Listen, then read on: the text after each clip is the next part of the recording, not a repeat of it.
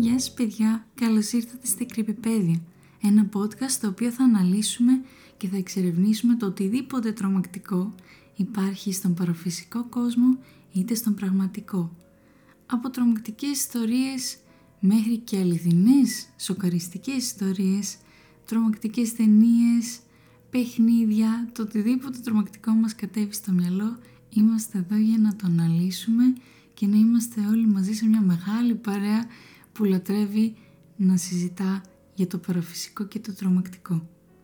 Στο πρώτο επεισόδιο αυτής της εκπομπής θα αναλύσουμε δύο ιστορίες από το Reddit. Ελπίζω να είστε προετοιμασμένοι, διότι έχουμε να πούμε μπόλικο πράγμα εδώ.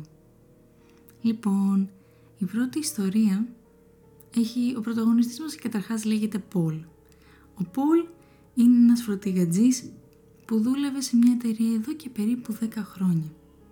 Πρόσφατα όμως αποφάσισε να αλλάξει εταιρεία διότι ο φίλος του έκανε flex το πόσο, το πόσο πολλά λεφτά έπαιρνε στην εταιρεία που δούλευε και μετά από πολλά παρακάλια ο Πολ κατάφερε να λάβει μια θέση εκεί ως φορτηγατζής εννοείται αλλά η συνέντευξη που έκανε για να μπει ήταν πολύ περίεργη.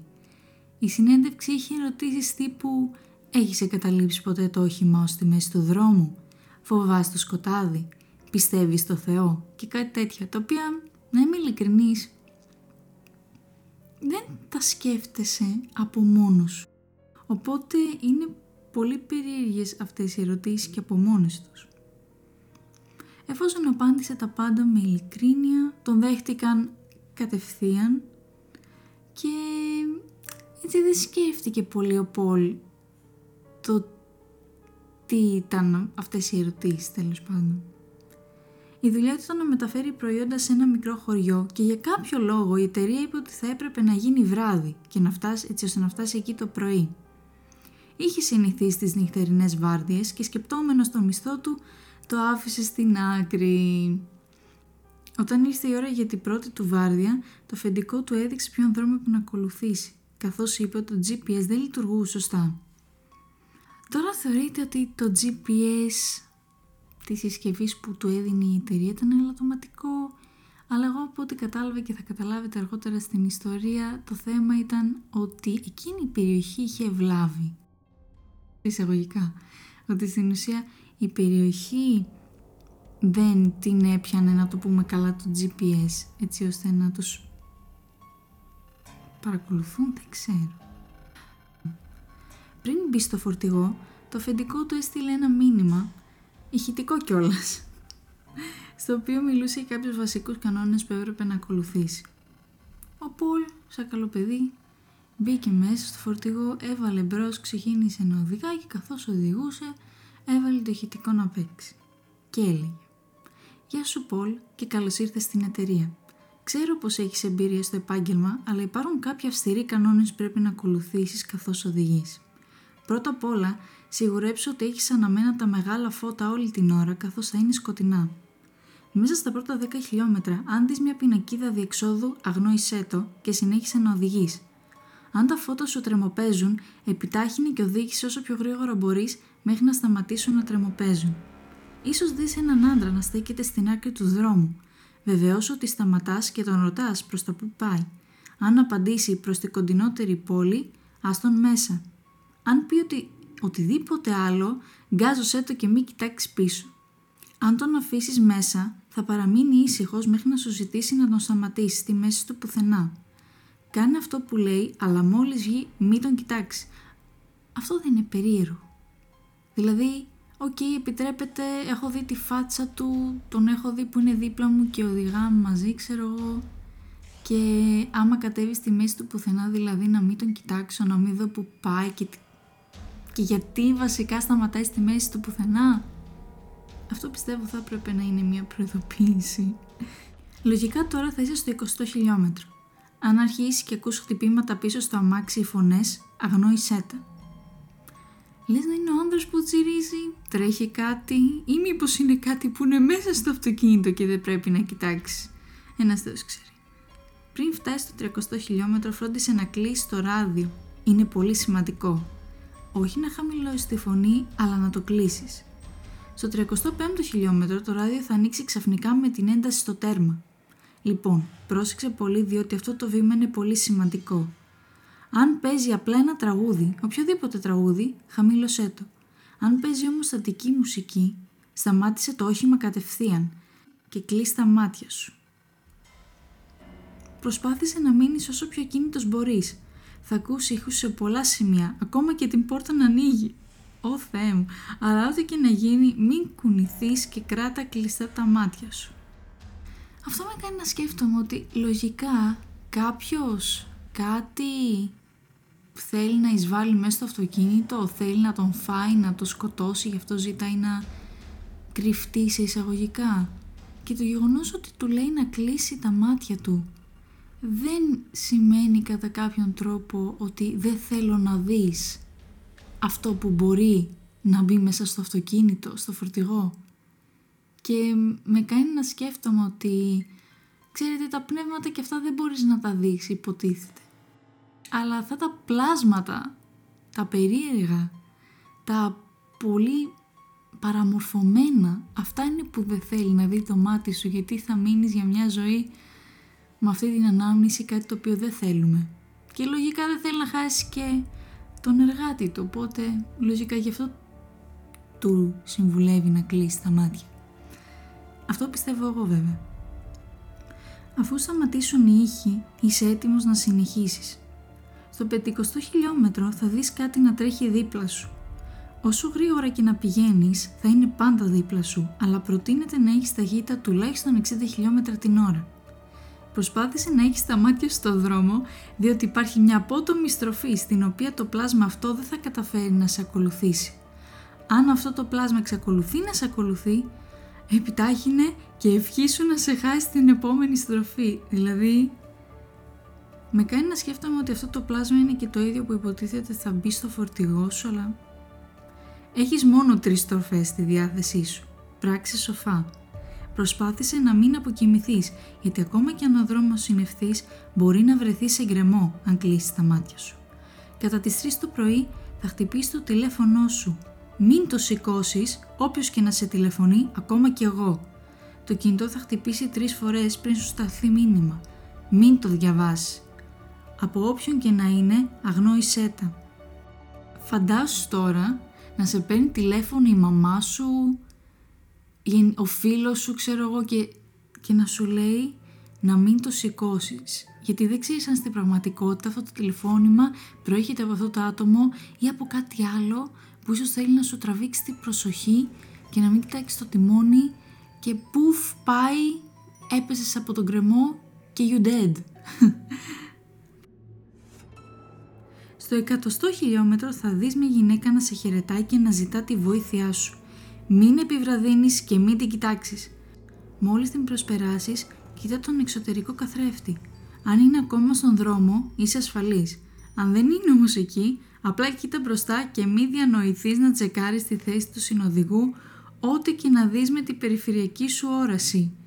Πόσο, πόσο φρικιαστικό παίζει να είναι αυτό, δηλαδή να είναι η γυναίκα στη μέση του δρόμου και να είναι και στη μέση του δρόμου. Να πεις ότι είναι στην άκρη και, OK, μπορώ να την προσπεράσω. Δεν είναι κάτι, αλλά είναι στη μέση του δρόμου. Δηλαδή, έτσι κι αλλιώς είναι στο πεδίο όρασή σου. Θα σου τραβήξει την προσοχή, θες δεν θες.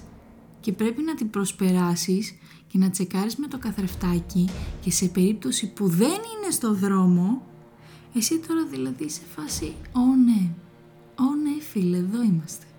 Και κοιτάς σιγά σιγά με γουρλωμένα τα μάτια μπροστά στο δρόμο πώς να το πω, κάνοντας προσευχή στο Θεό να μην πεθάνεις δηλαδή. Και δεν ξέρεις και ποια είναι αυτή η γυναίκα, έτσι. Μετά από 10 χιλιόμετρα είσαι ασφαλής. Από εδώ και πέρα είναι μια ευθεία για το προορισμό σου. Μην προσπαθείς να γυρίσεις πίσω οποιαδήποτε στιγμή, διότι θα οδηγείς μέχρι να ξεμείνεις από καύσιμα και τότε είσαι νεκρός. Μόλις φτάσει στον πελάτη, οι υπάλληλοι θα αναλάβουν τα υπόλοιπα. Ενημέρωσαν για τυχόν ερωτήσεις που μπορεί να έχεις. Εν τω μεταξύ, αυτό το ηχητικό φαντάζει τόσο μεγάλο. Μέχρι να το ακούσει ο Πολ θα έχει ήδη πεθάνει χωρίς παρεξήγηση. Ο Πολ άκουσε το μήνυμα και γέλασε σκεπτόμενος ότι το αφεντικό του κάνει πλάκα προσπαθώντας να τον τρομάξει μέχρι που τα φώτα άρχισαν να τρεμοπαίζουν. Ταν ταν ταν.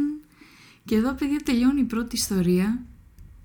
Υπάρχουν τόσο φρικιαστικά πράγματα για αυτή την ιστορία. Δηλαδή από το πώς το αφεντικό σου αντί να κάτσει να στα πει ευθέως σου στέλνει μήνυμα και στο στέλνει ενώ θα οδηγάς. Δηλαδή κατευθείαν έχετε στο μυαλό μου ότι ξέρεις κάτι βρωμάει εδώ πέρα και είναι ότι υπάρχουν τόσοι πολλοί κανόνες και το γεγονός ότι το GPS δεν δουλεύει σε κάνει να ρωτιέσαι αυτό το μέρος και γενικά όλος αυτός ο δρόμος που οδήγησες είναι κάτι υπαρκτό κάποιο μέρος πολύ απομακρυσμένο από, από άνθρωπο; Είναι τόσο πολλά τα ερωτήματα και πώς πολλές οι, αυτές οι σημαίες, τα red flags, πώς σου λένε ότι ξέρεις μην το κάνεις, αλλά το έκανε κι όμως. Λοιπόν, συνεχίζοντας με την επόμενη ιστορία από το Reddit, η οποία λέγεται «Μην δέχεστε δουλειές σε νεκροτομία», το οποίο από μόνο του σε κάνει να λες «Ωχ, θα γίνει».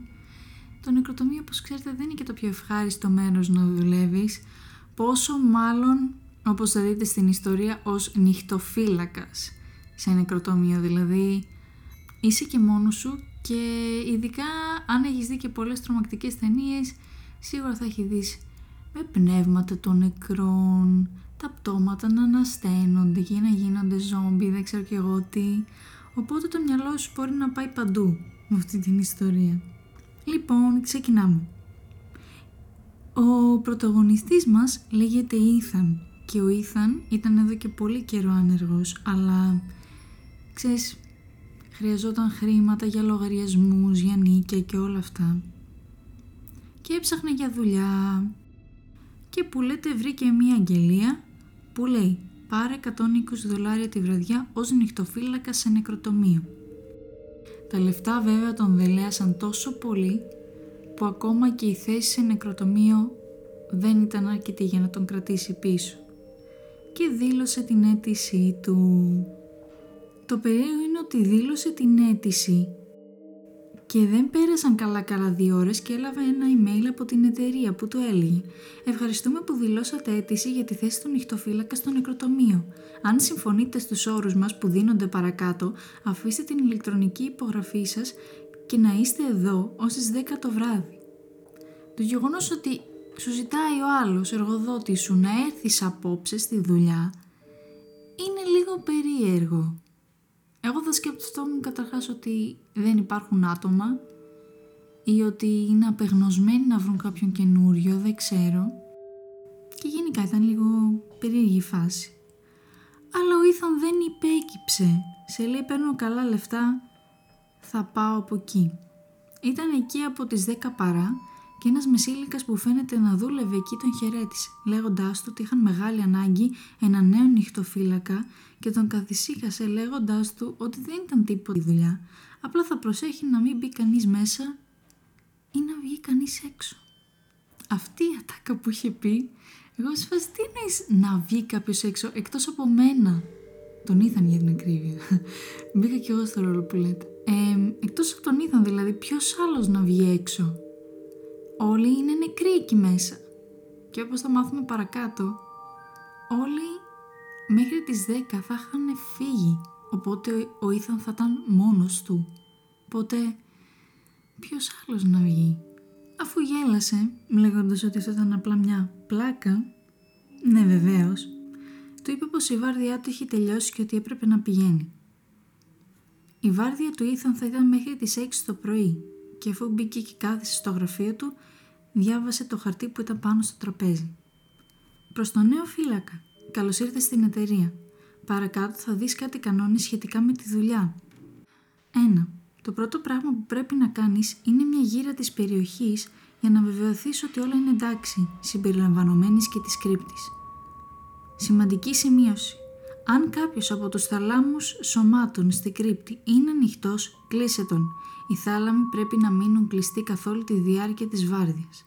Αφού τελειώσεις, μείνε στο γραφείο σου μέχρι το τέλος της βάρδιας. Παρόλο που υπήρχαν και άλλοι κανόνες, Ο Ήθαν μας αποφάσισε πρώτα να τσεκάρει το μέρος. Ήταν σχετικά μικρό, με ένα μεγάλο δωμάτιο με ιατρικά εργαλεία, την κρύπτη και ένα μπάνιο. Πρώτα σκέφτηκε να ελέγξει το χειρότερο, την κρύπτη. Ανοίγει την πόρτα και το χτυπάει κατευθείαν κρύος αέρας. Στο κέντρο του δωματίου υπήρχαν δύο πτώματα σε ειδικά καρότσια και γύρω από το δωμάτιο ήταν η θάλαμη. Όλοι ήταν κλειστοί και έτσι έφυγε. Ξαφνικά βλέπει έναν άνδρα με μια ιατρική ρόμπα και τρόμαξε και λέει «Χριστέ μου, με κατατρόμαξες». Νόμιζα ότι όλοι έφυγαν ήδη. Το όνομά μου είναι Ήθαν, είμαι καινούριος φύλακας, είπε. Αλλά από ό,τι φαίνεται ο άνδρας με την ιατρική ρόμπα τον αγνόησε.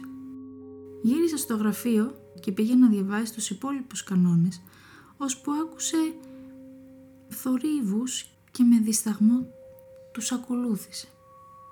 Αφού συμπέρανε ότι προέρχονται από την κρύπτη, ανοίγει την πόρτα και επικρατεί απόλυτη ησυχία. Κράτησε την αναπνοή του καθώς παρατηρούσε το δωμάτιο και βλέπει ότι ένας θάλαμος ήταν ανοιχτός. Τον κλείνει και τρέχοντας γυρνάει πίσω στο γραφείο. Συνέχισε να διαβάσει τους κανόνες. Μπορείς να κοιμηθείς στο γραφείο, αλλά δεν προτείνεται. Και τότε ακριβώς ακούγεται δυνατά μια φωνή να λέει «Σας παρακαλώ αφήστε με να φύγω. Βοήθεια, δεν μπορώ να αναπνεύσω». Ανοίγει την πόρτα της κρύπτης καθώς οι ήχοι έρχονται από εκεί. Κοιτούσε πανικόβλητος γύρω του και μόλις βρήκε το θάλαμο τον ανοίγει και οι φωνές σταματούν κατευθείαν. Φανταστείτε ότι ακόμα ένιωσε το τρέμουλο, τη, να το πούμε τη δόνηση στο χερούλι καθώς τραβούσε τον θάλαμο και μόλις το ανοίγει όλα σταματάνε. Εκείνη τη στιγμή κοιτούσε το κρύο νεκρό σώμανος με σύλικα. Καθόταν εκεί ανίκανος να συνειδητοποιήσει το τι έγινε μόλις τώρα. Μήπως το μυαλό μου παίζει παιχνίδια, σκέφτηκε. Έκλεισε το θάλαμο και γύρισε κατευθείαν στο γραφείο του, μετανιώνοντας το γεγονός ότι δήλωσε για αυτή τη δουλειά. Συνέχισε να διαβάσει τους κανόνες.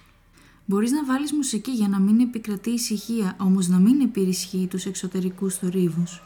Αν ακούεις πανικοβλημένες φωνές, κάνε τα ακόλουθα. 1.